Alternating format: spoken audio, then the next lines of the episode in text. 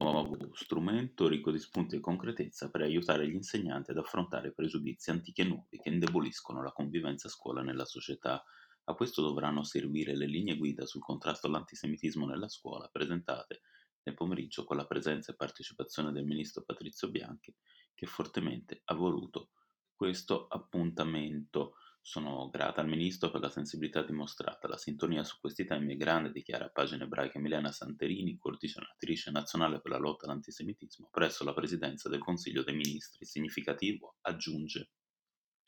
che la nuova fase della strategia presentata negli scorsi mesi al governo parta dalla scuola, lo spazio dove più si pensa e costruisce futuro, un tema approfondito anche negli interventi tenutisi sempre nel corso della cerimonia al Ministero dell'Istruzione, della Presidente Uscè Noemi Disegni, del Capo Dipartimento per il Sistema Educativo di Istruzione e di Formazione Stefano Versari, del Direttore Office for Democratic Institution and Human Rights Matteo Mecacci, del Capo della Delegazione Italiana presso l'AIRA Luigi Maccotta, di Melissa Sonnino, di Jewish Contribution to an Inclusive Europe e del Direttore della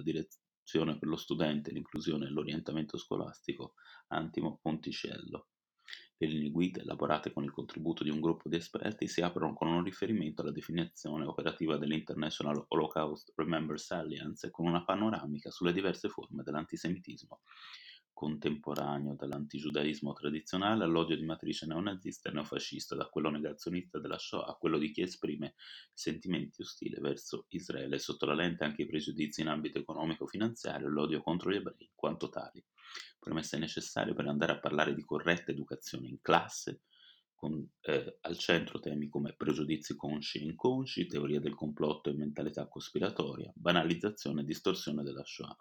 Specifiche indicazioni sono quindi fornite per tematiche di studio e aspetti didattici. Auspicata la realizzazione di percorsi di studio che facciano conoscere cultura e storia ebraica nella loro interezza, in genere trascurato, si evidenzia infatti è l'apporto sociale e culturale dato nel tempo dagli ebrei in Europa, la loro condizione di vita, la presenza e gli intrecci di popolazione nelle varie regioni d'Italia. Preoccupazione è invece espressa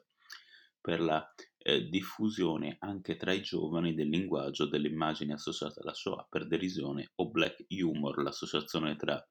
le vittime e i perdenti, il paragone tra il trattamento usato dai nazisti verso gli ebrei ad eventi infinitamente diversi di oggi. Perno delle linee guida ha un chiaro messaggio, la lotta all'antisemitismo riguarda l'insieme della collettività, nessuno escluso e quindi sottrarsi dall'azione non è possibile per le sue specificità storiche, politiche, religiose e culturali rispetto ad altre forme di discriminazione per cui l'unicum che la Shoah, dice la professoressa Santinini, rappresenta una sfida imprescindibile nell'interesse generale, una sfida da affrontare quindi rendendo protagonisti tutti i membri della comunità scolastica, alunni e studenti, studentesse, insegnanti, famiglie, personale dirigenti, concorda il ministro Bianchi, c'è una forte esigenza di raccogliere la sfida della memoria e della conoscenza della Shoah. In questo senso, aggiunge,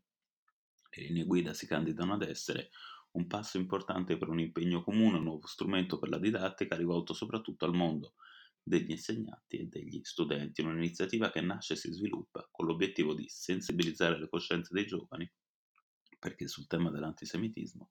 l'intera società ha simili valori che la Shoah invita a non dimenticare, la pace, l'uguaglianza di tutti gli esseri umani, il rispetto della dignità delle persone e dei valori della convivenza civile. Grazie.